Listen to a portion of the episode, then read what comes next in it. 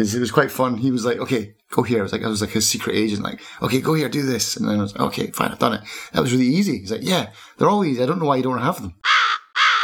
Hello, and welcome to Filling in the Gaps. I'm Justin. I'm Darren. Today we are going to discuss two games that are, I, I would say, story light puzzle games. Mhm.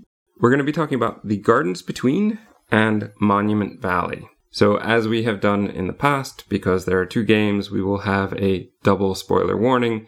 We are going to discuss The Gardens Between first.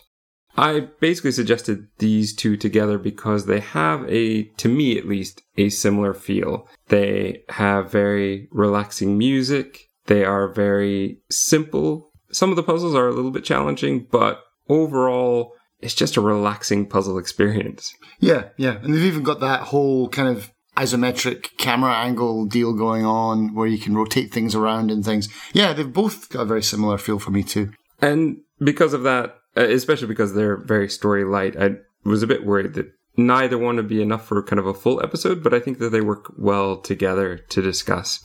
Because we're going to start off with the Gardens Between, let's just get some of the facts out. The dev and publisher is the Voxel Agents. It is about, for me, first time playing through 2.8 hours according to Steam. Fairly short, yeah.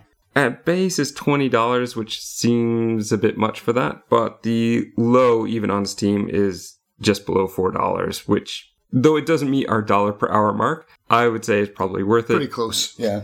I shouldn't say probably worth it. It's definitely worth it. I, I love this game. I think that both of these games are worth it. It would just be a tough sell for me with the way we recommend things and the way that we want things to be really good value that it might feel a bit much to pay $20 for it up front. That's the thing. Sales exist. And so I'd never say, I mean, I know we have that dollar per hour thing, and I do agree with that because I think you should always account for value and replayability and things like that. Something like Monument Valley is way more replayable for me personally than Gardens Between. But yeah, would I recommend it? For sure. But I would be hesitant to pick it up for 20 bucks if it's only three hours long. And Monument Valley is not available on Steam. It is a game you have to touch. Yeah, yeah. It's not been ported yet. It is available on Google Play and the App Store. Dev and publisher of that is ustwo games. The Gardens Between just came out a couple years ago, back in 2018.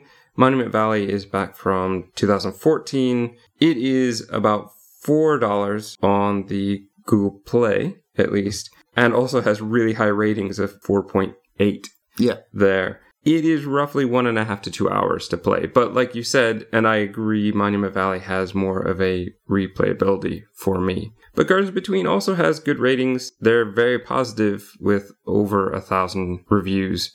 Both are good, both are worth playing. I guess up to you to decide what you want to pay for it Yeah, exactly. Just before we jump into actually talk about each game, one of the reasons that I like to talk about these two together is the fact that they do both have very simplistic style of play and mechanics, as well as doing a really good job of scaffolding up the information you need. Yeah, especially because there's, there's no- there's no dialogue or nothing in the game. There's a tiny bit in Monument Valley, but it's not important for the play. That's only for the story. Yeah. they're just good. Like I really love these games. They both have an aesthetic which is very good, which fits what they are trying to do. They both have just really relaxing music. Yeah. It's a, just a fun experience. Both of these games are the kind of games where I'll happily go in, solve a couple levels, go have lunch, come back, solve a couple levels. I don't feel rushed. Yeah. And also for me, I felt the gameplay itself is very smooth. It's got this really smooth, almost tactile feel to it. Certainly Mon- Monument Valley does because You actually you have to touch have it. to use your hands. Yeah. But I, I would agree that there is something amazing to the way that it does respond. The way that you move your finger does make it feel like you're actually turning something. Because it also incorporates sound into movement in Monument Valley when you're rotating it around and it plays little little bits of music as you do it. I love stuff like that. So, with that, I think we need to actually start talking about the games themselves, the puzzles themselves. I recommend it. You recommend it. Mm-hmm. If you haven't played it, now's the time to head out, go play it, and uh, then come back and listen because I'm sure, like us, You're going to love it and you're going to want to. I, always say you're going to want to talk about it, but I guess in this case, you're just going to listen about it. But this is Talk about it in the comments. Yes, that would be wonderful. In the meantime, though, it's time for your spoiler warning.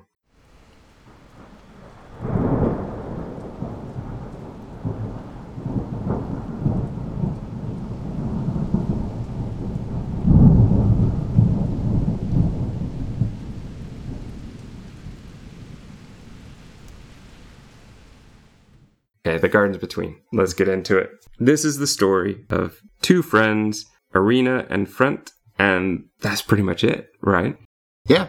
It's just so great because of the way that everything about this game is about that. Yeah. The levels are designed to look like moments from their past, from their friendship, and the whole thing is about, at least the way I interpret it, them reminiscing about their friendship just before one of them has to move away. Yeah. It's very bittersweet at the end when you realize that's what it is about. But these are two friends who live practically next to each other, but there's a garden space between them, which is where they spend a lot of time hanging out in their tree house and doing that kind of stuff. I love the way that it is totally incorporated into the levels. And then you get a picture at the end, which represents all those levels and they've sometimes grouped the levels together so you get two or three together that equate into one picture. It's just really well done. I love that aspect of it. Yeah, it's it's awesome, and it, as someone who's a little bit older as well, it's very it's got a real nostalgia feeling to it. They're they're heavy on the nostalgia. i do have to say something about that. I was going to save it for the end but let's go ahead and say it now the people who made this game are old timers like us because Yeah. all the tech in there is from when we were kids Yeah, it's all cassettes. dot matrix printer Yeah. the vhs with the Nintendo. remote yeah even silly crows. it. Yeah. Everything in it just looks like from my childhood. And I'm like, oh, yeah, it's a real nostalgia bomb for sure. I'm hoping that in somehow because that feels old, that that just makes it timeless hmm from this point on. I don't think it would feel the same if they used modern technology now. But I think part of that is so much of modern technology now is about making things as small as possible, as digital as possible. So a lot of those things would just be on the computer. You can use your phone for pretty much anything. Yeah, you yeah, can use your computer for pretty much everything. You don't need to have all these separate elements anymore, like we had to when we were younger. Yeah. As far as chapters, I watched a speed run of this today just to refresh my memory about everything. They had it down as moving in, backyard, lounge, treehouse, museum, stargazing, and finale. So I believe those are each of the sections that you end up having to go through. Yeah. The speed run, they were doing something funny because the characters seem to move very, very quickly. Right. I don't remember them moving that quickly. So maybe this is one of those adjusted speed runs that's allowed to do this. Right. I don't think at regular walking speed that you could do it in under 30 minutes. Hmm. I feel like the game moves too slowly for that. Right. So, yeah. Not very important, but it was great to go through and see the game again. hmm The mechanics of this game. The essential mechanic of the game is get the light to the top of the tower Yeah. And that's pretty much every level. You have the mechanics of being able to take a light from a box or put it onto a box. The boxes or cubes do jump around. Sometimes, yeah, yeah, that's right. Yeah, I forgot about that. You also have boxes that you can open and close, usually because they have a flower on top, which is somehow how you can enclose lights. There are two kinds of lights. There's a regular kind of light, light and yeah. a dark light, which you can use the dark light at times to create or remove The shadows are like fog. Yeah, that's right. which can sometimes be a wall in your way or it can be That's a right. bridge to walk across. So it can be both helpful and Yeah, because sometimes obstacle. you have to use those plants to suck away the light so that you can get through that fog, don't you? They do that in this. They take a lot of really. It's quite simple. Again, not to compare everything to Portal, but they do run with a a kind of Portal mechanic where it's like this is very simple. Put a cube on a on a spot. This is like get a light to the top, but they do it really well, and it's surprisingly how intricate they can actually make the puzzles from two or three very simple mechanics in the game. And yeah, you can do like that time reverse thing as well, which is not my forte. That's for sure. Exactly. That's the last one I had on the list because I already talked about jumping boxes, but we have time manipulation. So there are times where you can, I think your character holds down a rope. It like pulls on a rope. It's like some kind of Chinese lantern or something like that, isn't it? and then you can move time forward or backward without moving your characters. Yeah. That's the trick. And that's one of the really beautiful things about the game is the overall mechanic of you are basically just taking your characters typically from the left side to the right side. Yeah, you're just pushing right to, to walk. That's all you're doing. And it follows a trail for you.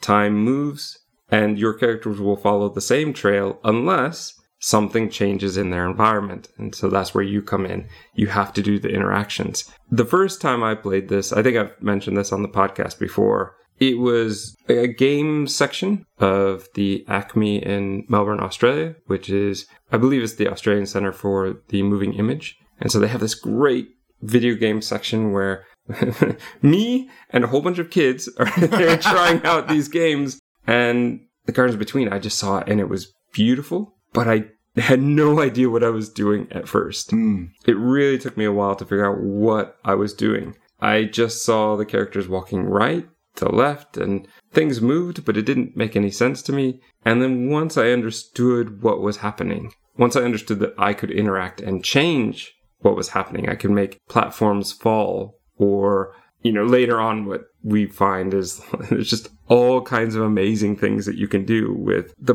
boxes that jump around. One of my favorite puzzles is the one where they jump into different paints.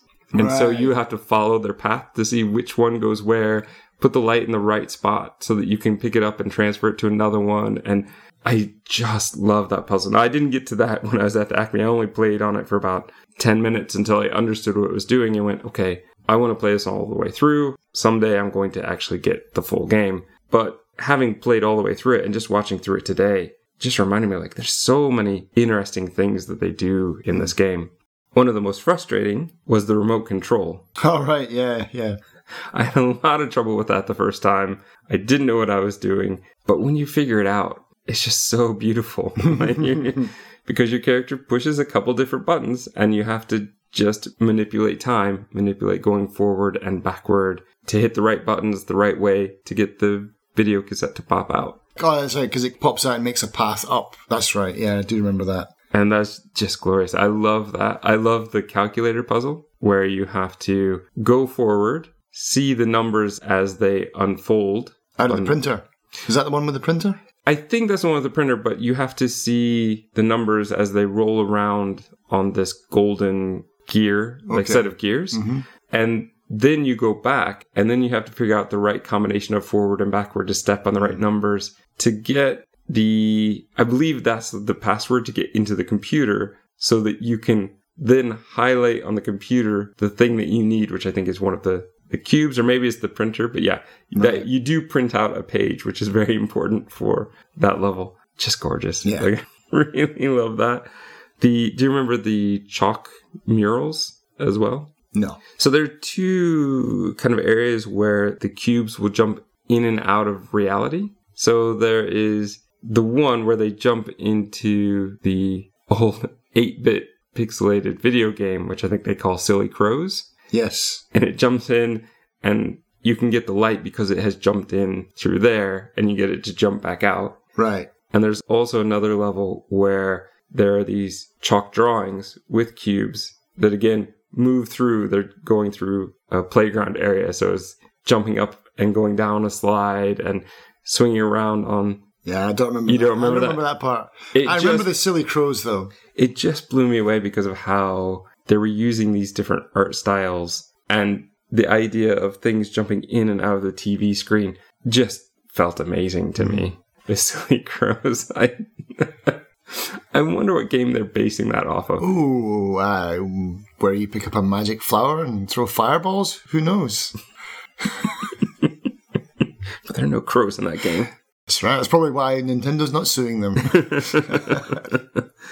But just great things. There was also the dinosaur bones. Do you remember that level? that was a cool level. I like that level a lot. Yeah, that was near the end. I think it was getting close to the end anyway. Yeah, just loved that whole level, just the way that it looked. Yeah, it was just so interesting and it played well. Yeah. It was a lot of fun. And it's quite intricate at that level as well. There's a lot of things you had to activate to pass and to move forward and stuff. And the great thing for me about that when it comes to the finale is that they take all of those bits Right. Yeah. and they sprinkle all those little bits of things that you've seen and the amazing bits that you've done. Silly Crows even makes an appearance again.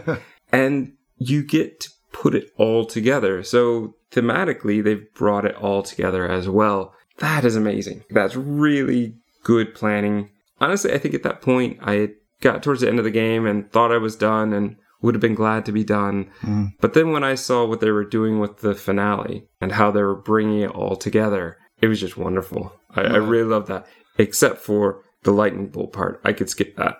The lightning bolt part. There's a part where I believe you have to get lightning to strike at exactly the right spot to power up the TV. Was that it? Maybe. There was just a part where you have to get the lightning to hit exactly the right thing, and I couldn't seem to get it to work. Right. And that one felt to me like it was a bit too. It, it wasn't forgiving, would be the thing. Right. It just didn't really. It didn't really feel as forgiving as everything else. But in a game that's so good and works so well, to have this one thing that really irritates hmm. me, that's such a minor thing. I had a problem with the one of the last levels, or at least one of the later levels, and maybe you can fill me in because you just watched it. It was a level where it looked like a dam or something like that. There was water going down a sinkhole or something like that, and you had to jump across and you had to time it. I had a big problem getting across those boxes. Yes, so there are There's like washing different- machines going over and stuff. I can't remember. I don't what think it it's was. washing machines, but there are lots of things. So the first one is getting across these drink cans, like That's cola right. cans, That's right. Yeah. and that teaches you how to do it. And then the next one is very difficult because you'll have multiple islands with multiple things. There's a doorway that just has a fog in it, so you can't get through.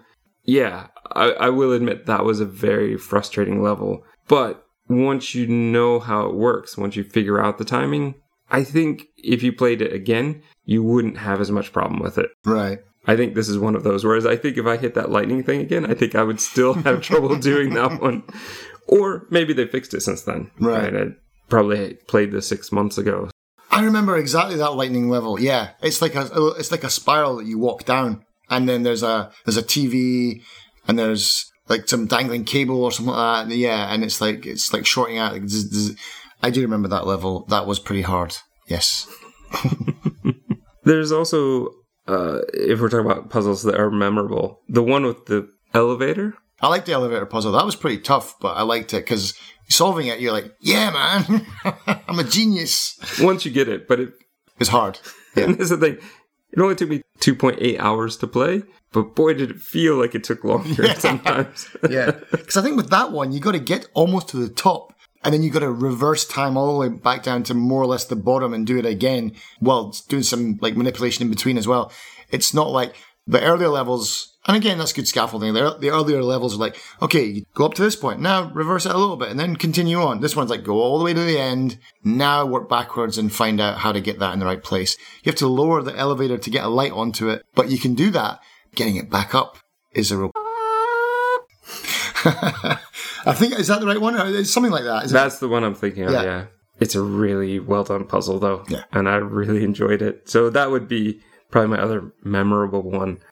As far as imagery in the levels, you have between the levels, you're in the treehouse on a lake or on the water, right? hmm And when you solve each level, the picture shoots up to the sky as though it's part of a constellation, which is actually very Similar good. to Monument Valley as well at the end when they do the fireworks and stuff. Which is very good actually because we know that the telescope is very important to them because that's a whole level is based around the telescope, Right. which was also another interesting puzzle of having to move time around so that you could look at the stars and grab the light out of the stars. hmm You also have in different levels the sofa, you have the picnic with all the different foods. It's just the way each map, each map of each level is designed with all this interesting bits of information because all of the things that you see are somehow important to these two. Yeah. And the maps don't feel cluttered. Everything seems to be there for a reason. There's a lot of care went into making each level design. The level designers did a, a fantastic job on the game for sure. Even the little bits at the end, in between levels, where it shows you them hanging out in the treehouse or, or something like that. And then you, like you said, you got to hold down the button to make the circle go around and then the constellation pops up. Which strangely, there's a lot of achievements for the gamer in those parts. There's oh, one, Oh, really? there's one achievement per scene of those. As you're pressing forward, something will just like, it'll shake a little bit. And so you got to rewind back to that and then just focus on that. And then it'll, something will pop out and then it'll be like, ta-da. There'll be like a, a so cat- what pops out? like I mean, it depends each time. So it's, it might be it might be a cat jumps out of a box or something like that. I can't remember. But there's one there was one achievement where they're lying down on the sofa and either the boy or the girl is throwing popcorn in the face. If you just rewind and fast forward, you get an achievement for like throwing popcorn in someone's face like 50 times. it's just things like that. Uh, uh, really fun. I guarantee you, I did not get those achievements. yeah. We were talking just before we started recording about the achievements. You've now 100%ed it, right? Yeah, thanks to a friend who saw my achievement because I think he'd just done them, and then he realized I also owned the game, and then he's like, "Oh, why didn't you have these achievements?" And I just said, "Well, I don't really play for the achievements. If I, if I if I see them, then I'll pick them up, but I don't really go back to get them." He's like, "Oh, this is really easy," and then he just basically walked me through each one. He's like, "Okay, level three, go to this one here. You don't even have to go into the game. Just like just do this." And he just like took me through each part and then just got me. Oh, it was like I was on a secret mission. It's Mission Impossible for Gardens Between achievements. But yeah, it was a lot. Of, it was a lot of fun, and finding all the little secrets was like cool. So, like for example, the crazy. Well, no, not crazy crows. What was it called? Silly crows. Silly crows. There's an achievement you can get where if you reverse time to get the fire flower, you can actually kill the crow at the end. You, you get the box and you do all that, but then you change it, you switch it so that it doesn't die, so that you don't die at the end, of the crow dies. Ding, get a little achievement. Oh, that was easy, but it helped having someone tell me what to do. I'm sure. It just works well. I think that it's a short game with a light but very relatable story. Mhm. And the story is told all through images and the level design in a way that feels very special. Yeah, and I liked the story because it was simple and it, I was kind of expecting it to be some kind of twist at the end because everything has to have a twist. But it was like, no, it's just a, a story about two kids' friendship and, you know, no one's going to die or something. No one's, no, no, nothing drastic is going to happen. It's just something even worse, like your best friend moving away to another side of the country and maybe never see them again. Like, yeah. And I felt that because I moved around a lot as a kid. And so I got, maybe got something extra from this game as well because it felt like, yeah, man, that was me, like always moving. And the way that they tell the story is just through images and just, like you said, excellent music. Really good music cues are so important for games. And they do it really well because they convey this, like, really happy, funny, but sad story. I suspected somebody was going to die. I suspected that's what this was about. I was actually somewhat pleased that they went with a simpler, more heartfelt. They Yeah. weren't going for the big sad moment. They were going for the sad moment you know is sad for them. And because we've probably all experienced that at some point as well. So I'd say that's why we love it. And if you listen to this because you don't care about spoilers, I'd still recommend it. I think that there is something about this game that just being in the world playing it is going to feel so much more powerful than anything we could say here on the podcast. True. But with that, we're going to jump into Monument Valley. So, mm-hmm. if you've not played Monument Valley mm-hmm. and you're worried about spoilers, now's your, your spoiler warning.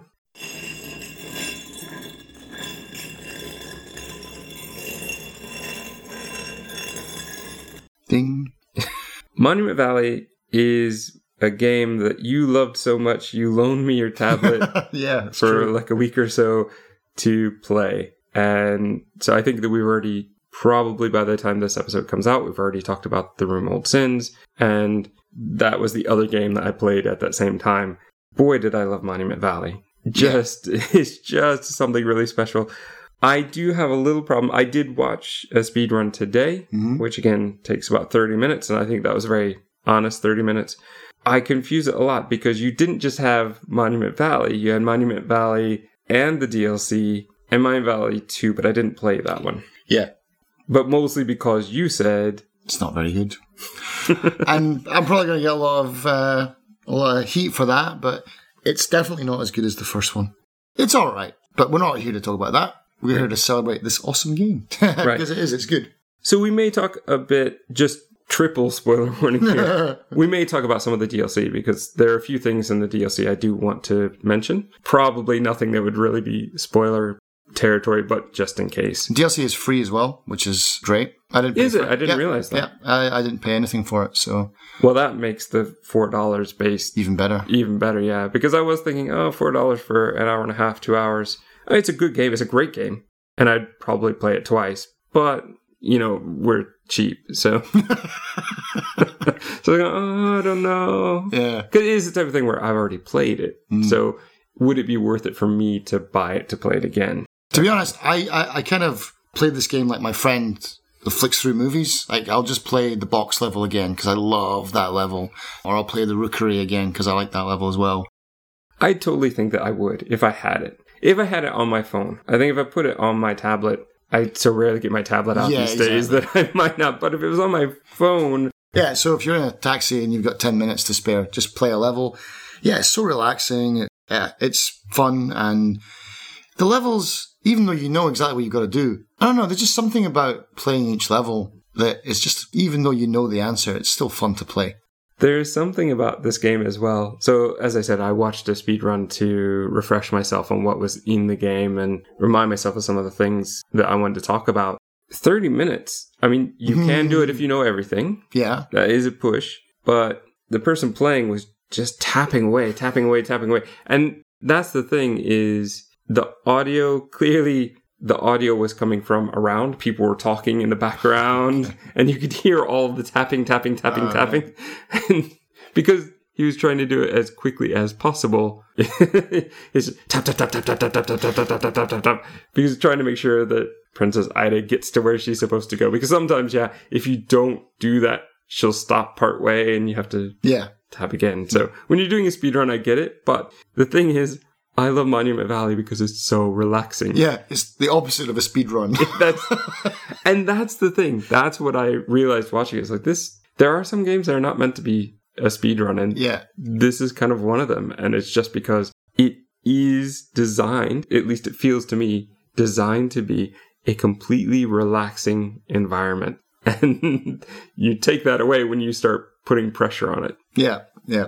I saw Kevin Spacey play this in uh, House of Cards and I was like, oh, I'll give it a shot because it did look cool. Did you actually get to see part of the game? Yeah. I think Oh. so. Yeah. Yeah. Yeah. I thought maybe he just mentioned it by name. I think you got to see like maybe maybe two seconds of it. The Um, visuals for this game are just so amazing. because this was his happy place basically. Yeah, he was like, I play this and I forget about everything.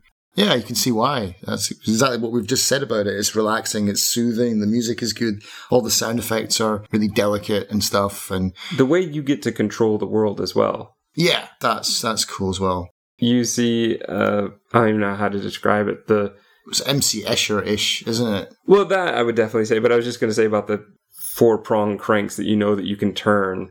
Or Oh the- right, yeah. So yeah, if you see if you see like little circles on the side of buildings and stuff, you know you can slide them up or you can slide them sideways. So you can manipulate all the world. Yeah, it's all this kind of perception based puzzles, I would yeah, say. it definitely messes with your perspective in many ways. Right away, they do that in the very the, the super easy puzzle that Yeah. is chapter one, where you basically just have to turn one thing, right? Yeah. But it shows you that it matters the way that you are looking at it. If you can see it being connected, even though logically it shouldn't be connected, Yeah. it is connected because you can see that and you can get her to walk across. Yeah. The story for this game is very simple. Yeah. It's Princess Ida, hmm who apparently stole some shapes and is trying to get back to return them. All along the way, you'll occasionally bump into these. Crows? Well, I'm not talking about the crows. Oh. I'm talking about the ghostly monks that Oh, are right, hanging out. Yeah, they're not very happy with us. No, they're saying, "What are you doing? Princess? What are you doing back here, thief?" Yeah. that kind of thing. But this whole story is a redemption story. She's trying to return everything so that she can. I don't know exactly what the ending means. Maybe we'll talk about that right at the end. But it's just so simple. And it was incredibly, incredibly addictive Hmm. Like this game, I'm pretty sure that I what I did was blast through the main game day one. Day two, I went to Forgotten Realms, I hmm. think, and then day three was was Ida's, Ida's Dream. Yeah, so I think it was. I'm gonna put it away and do something else, and do one, two, three. But within three days, I had I think conquered all of them because I just loved this game. Yeah.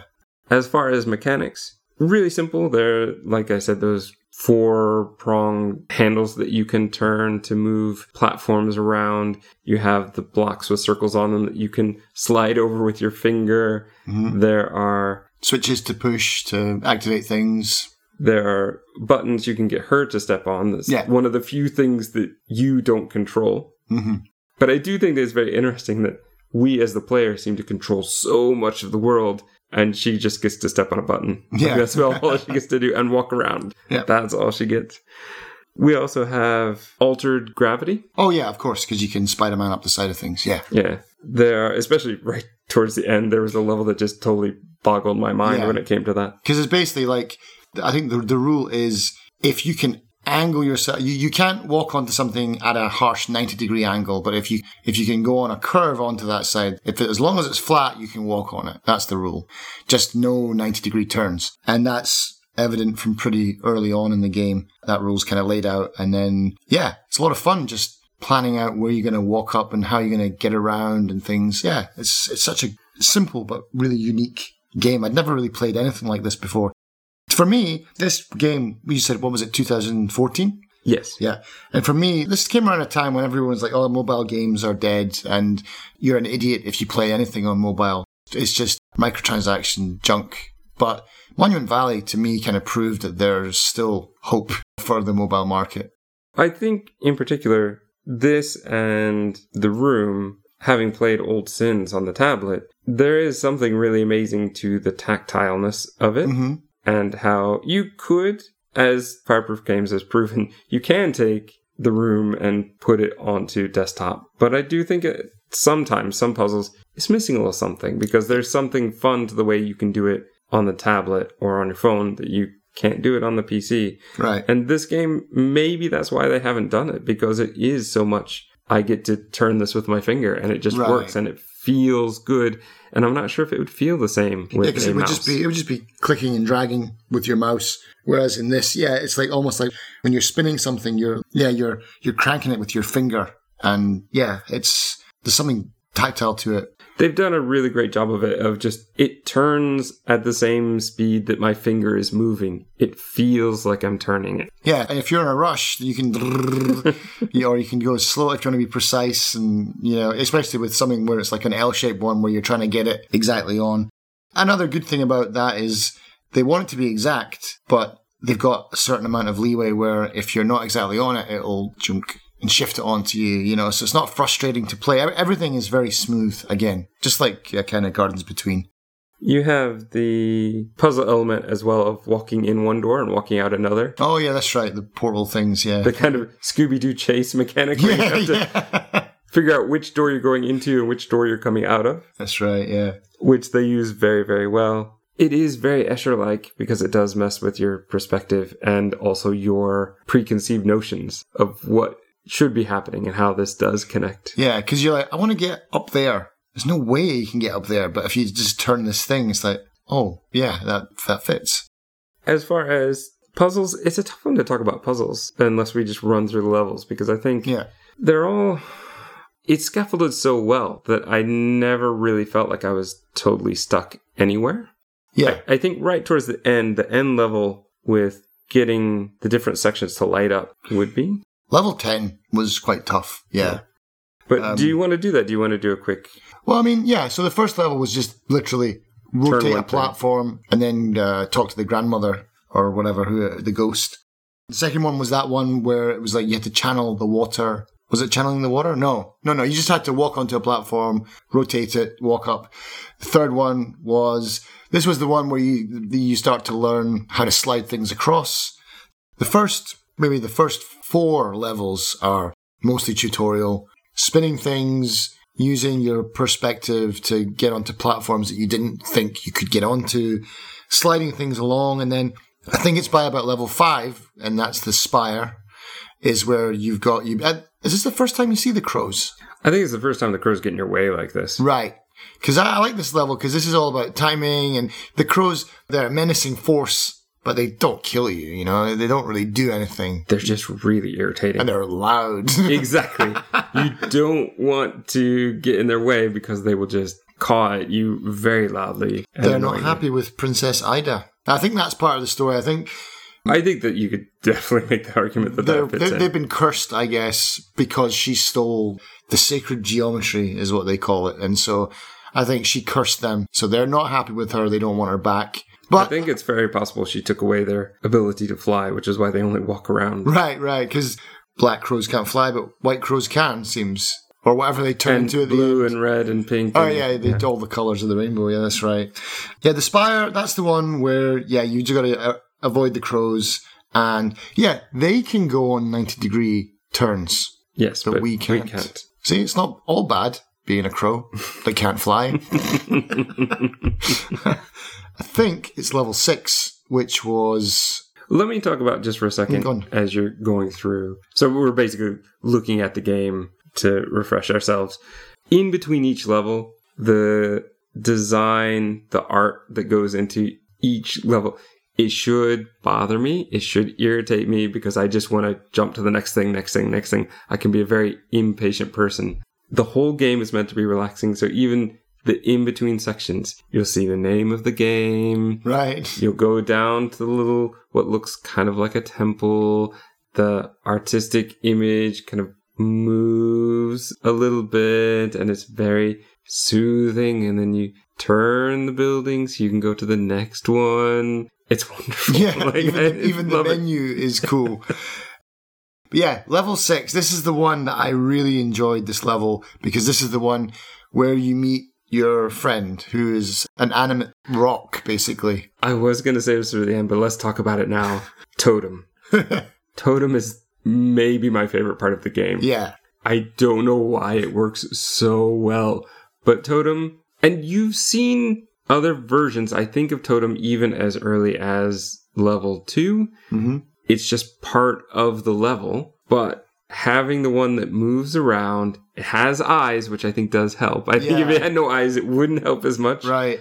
But then also being able to control it. Uh-huh. So you now have the same kind of affinity to Totem as you might to Princess Ida. hmm The fact that Totem is there to help you out. At times you get separated, which is a bit frustrating.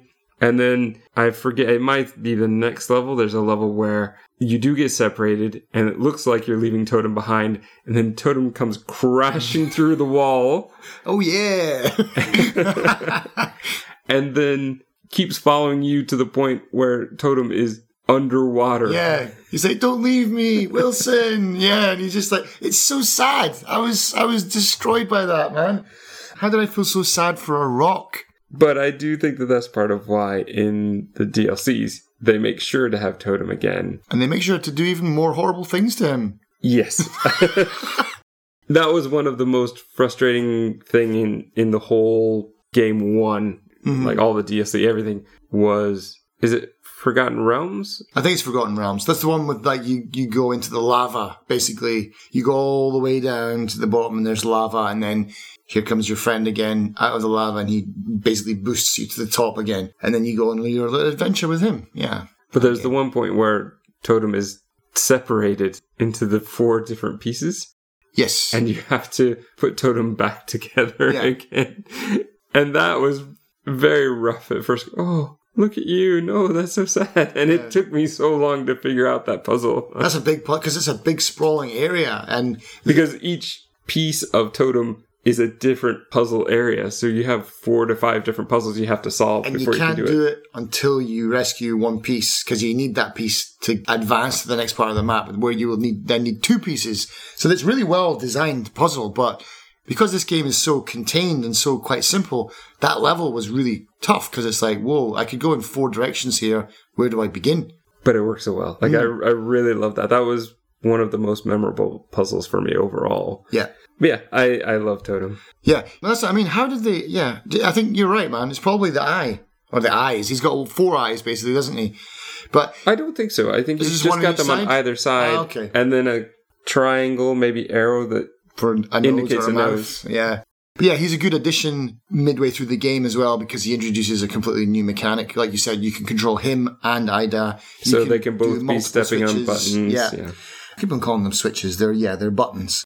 And also you can get on top of him and you can transport yourself around onto higher ledges and things like that. So And that- Totem can also follow the gravity rule and be at different angles if if Totem can follow a flat area. yeah, if you get him onto like something basically that you can rotate around, yeah, he can become a bridge or something like that as well.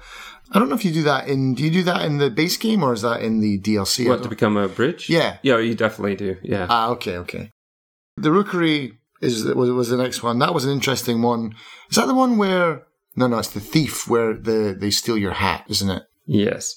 I think the rookery is where you have to do more timing. And I, I believe the rookery has one of my favorite parts in the game where you have to capture one of the crows in a section and then lower that section Oh, to. oh, that's the Rookery. Yeah, that that took me a while to get that, man. But the thing is, when you're looking at it as well, there's only one way that that crow can come. For the longest time, I'm like, you just can't get around him. You can't get around him. I can get him on top of that and raise him up into the sky, but then I can't go through. right. It's like, oh, I'm really dumb. But I, you be quiet. Go down there. Yeah, yeah, just like get him in as soon as he goes inside. That's the that's where the uh, speed spinning comes into play. It's like get in there. Uh, but then the next level is my favorite by far, and that's the box. The box is fantastic. What a level this is! It's a puzzle box where you're setting off the, like you're turning on the lights for the lights different sections. But it again completely messes with your preconceived notions as it opens one way and it is one color and one puzzle, and then you open it a different way later.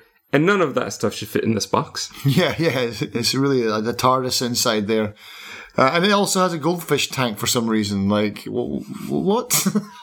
I like this because it also introduces something else. I think this is the first time where you actually have to direct a crow to stand on a switch because I think the crow activates the final, or depends on how you play it, I guess, but he will activate one of the lights. Yeah, though I think you had to do that in the Rookery. Ah, did you have to do that before? things. And then what I really love about this, and again, for people who want to just like speed run things and get through it, it's like you finish the box. It's not like you just go on to the next level. You have to wait until everything resets and everything goes back in place, like the Hellraiser cube almost. it's just beautiful. It's such a cool level. But yeah, my, that's definitely my favorite level for sure. I don't know if it's yours or It probably would be overall for this one. What they did with the box is basically what they did almost entirely with Ida's Dream. Right. Yeah, yeah, that's right. The whole main area of that is That's like essentially a watermelon or something like, isn't it? Yeah. yeah. And I loved that. Hmm. I went, yes, it's the box again, but different. and I, I did think that that was very, very interesting what they were pulling with that one. Yeah. Right, yeah.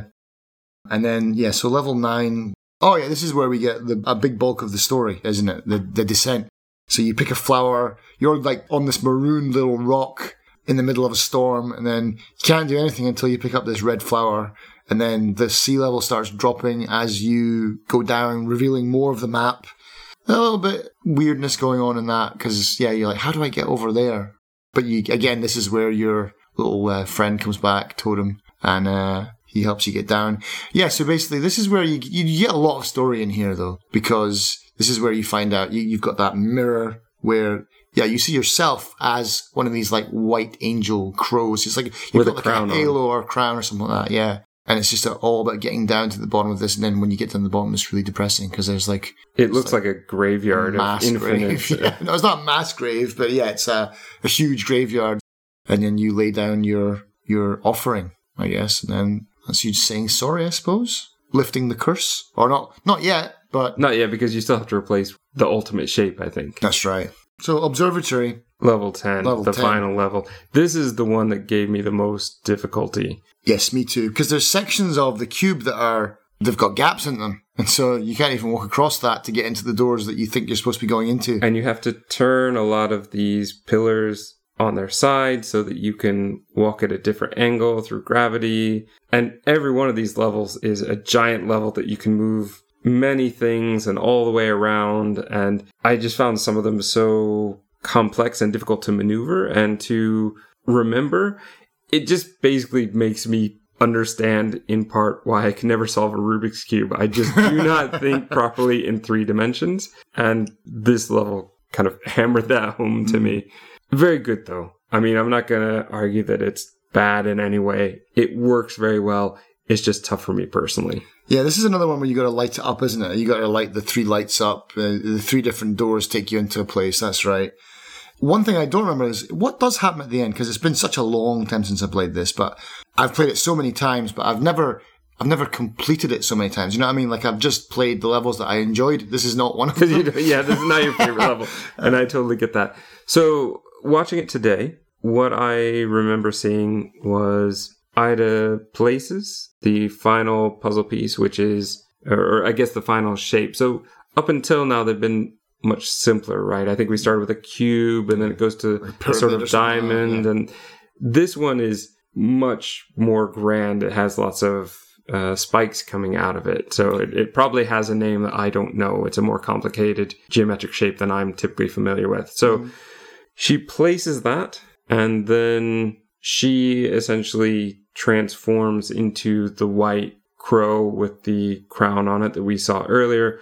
All the crows standing around her shed their blackness and become all different colors blue and yellow right. and pink and they and can all like, fly off now yeah. The, know, they'll get r- raptured yeah cool game such a cool game all right so we both love this game and even the dlc is very good right yeah yeah. Do you even remember the second game why it didn't work for you? Were the puzzles not as good? Did it not look as good? Is there anything you remember about it? Yeah. So one thing is this is going to sound dumb, but they changed the tapping sound, and that had a big effect because sound plays such a huge point in this game, like a huge part in this game. Was and it a really bad sound? It was. A, it was like a really dull, weird, just like a really. I'm going to say boring sound like a almost like a keyboard. It was almost like a typewriter, clack clack clack. It didn't sound good. Not, a lot of the sounds had been changed and weren't as fluid or didn't feel as relaxing to me. So they definitely they messed up something with the sound. Oh wait a minute.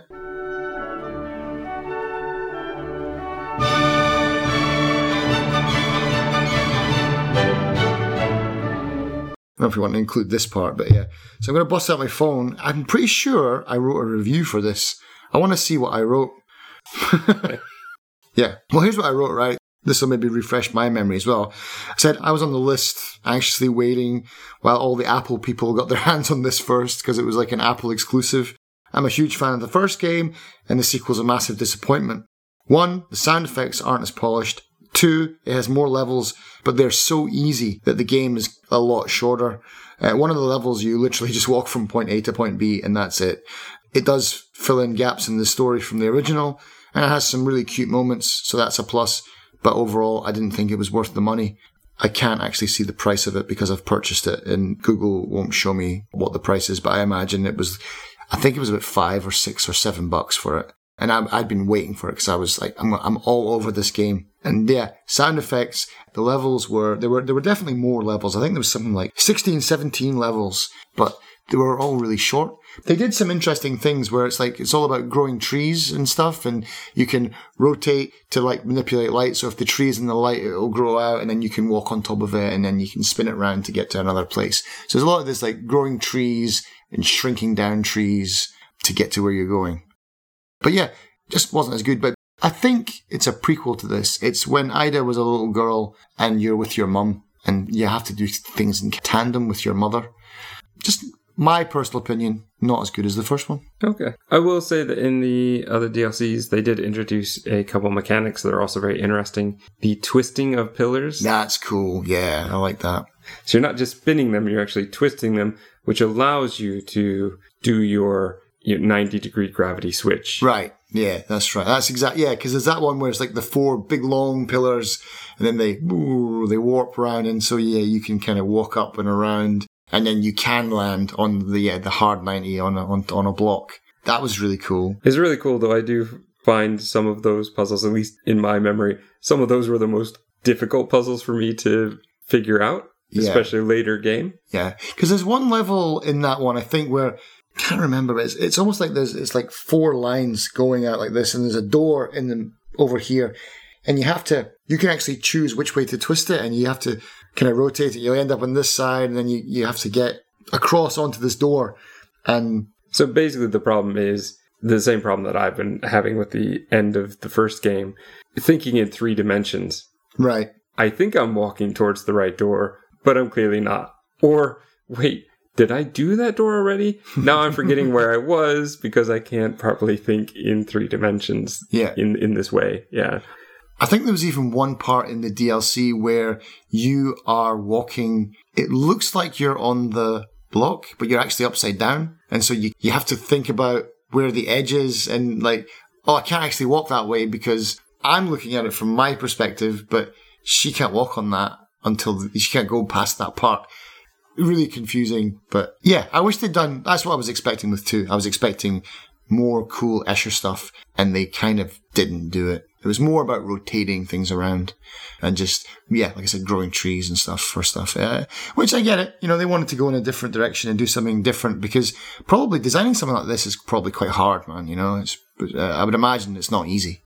I, I don't know if there's any other games that are similar. I did try to find some other games that were in this similar vein. I found one, but it wasn't really that good. So far, I haven't seen anything to replace it. I mean, the closest thing that I think that we have both tried, but I don't think either of us finished, was the bridge. Oh yeah, that's true. Yeah, The bridge, uh, I mean, boy, you want to talk about Escher-esque. They really tried go. to get the hand-drawn style to look like that as well. And the early levels of that game are really good, but the later game, I think we got right to the end and we just were like, nah. there's tap, one tap level that I think tapped us both out, and that's a rough level. I even, wa- I even watched the walkthrough of that and I still couldn't do it. yeah. Yeah, it's pretty bad, but it's interesting, and some of you out there may find it easier than we did. But I was constantly going to a walkthrough for help because there were just it just wasn't scaffolded as well. Yeah.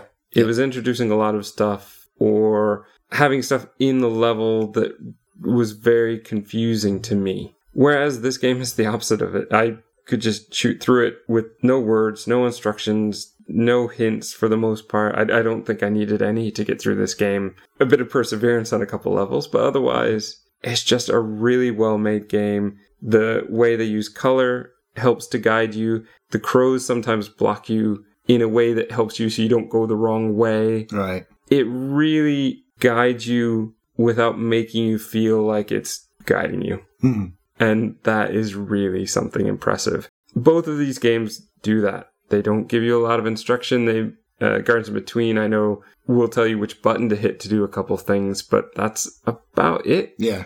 These games don't hold your hand, but they guide you enough so that they don't need to. And I think that that makes both of these well worth playing. And someday I probably will go back to them. Gaps filled and more gaps created.